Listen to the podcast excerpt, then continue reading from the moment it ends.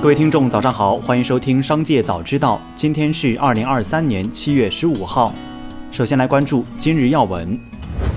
人民银行副行长刘国强七月十四号在国新办新闻发布会上表示，上半年人民银行推动实体经济融资成本稳中有降，新发放企业贷款加权平均利率百分之三点九六，比上半年同期低二十五个基点；新发放住房贷款加权平均利率百分之四点一八，比上半年同期低一百零七个基点。七月十四号，国际癌症研究机构将阿斯巴甜归为可能对人类致癌之列。在报告落地前一天，百事公司首席财务官表示，该公司不打算改变其产品组合。到目前为止，科学证据表明，阿斯巴甜作为一种原料是安全的，而且显然具有零卡路里的好处。再来关注企业动态。据深圳市中级人民法院，小牛资本管理集团有限公司主要负责人彭铁等二十六人非法集资案一审公开宣判，小牛集团法定代表人、实控人彭铁因犯集资诈骗罪、非法吸收公众存款罪，被判处无期徒刑，剥夺政治权利终身，并处没收个人全部财产。其他二十五名被告人因参与集资犯罪，被判处有期徒刑十一至十二年，并处罚金。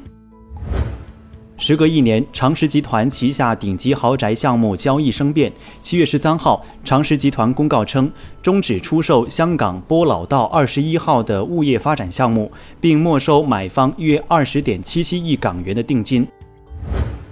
今日，在二零二四款问界 M7 上市前交流会上，当被问及如何看待理想说问界 M7 把理想 ONE 逼退市，让理想亏了十几亿时，华为常务董事、终端 BG CEO 余承东表示：“中国新能源汽车行业的卷才刚刚开始，会一直持续下去。现在的新能源车渗透率才百分之三十多，后面才是更大的发展空间。现款问界 M7 已经是一款非常好的产品，我们充满信心，希望它能承担起今年三成以上的销量任务。”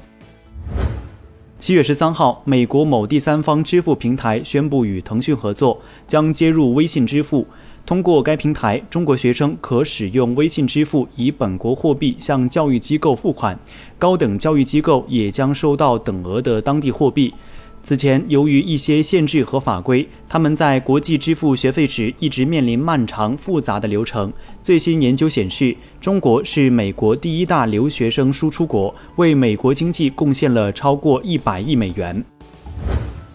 七月十三号，南方航空召开董事会会议，会议一致通过提名何超琼为公司第九届董事会独立非执行董事候选人，并提交公司最近一次股东大会审议批准。此次成为南航独立董事候选人何超琼在公告中声明，本人具备独立董事任职资格，保证不存在任何影响本人担任南方航空独立董事独立性的关系。七月十四号十时，特斯拉 Cybertruck 玩具车在中国官网正式开售，定价一万一千九百九十元。产品开售后，支付页面一度出现卡顿，开售一小时后仍无法完成付款流程。在线客服表示，购买人数较多，可尝试刷新网络，暂未收到产品售罄的信息。最后再来关注产业新闻。截至七月十四号十六时十四分，二零二三年总票房达三百点七亿元，已超过二零二二年全年票房三百点六七亿元。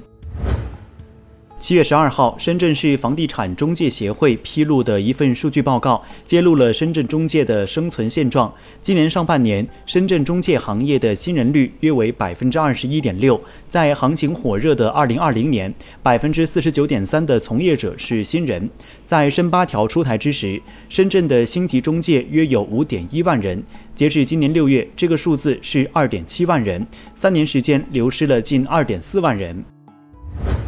七月十四号，中国证监会已同意广州期货交易所碳酸锂期货注册，自二零二三年七月二十一号起上市交易。碳酸锂期货合约交易手续费为成交金额的万分之零点八，平金仓交易暂免收交易手续费。以上就是本期商界早知道全部内容，感谢收听，下次再见。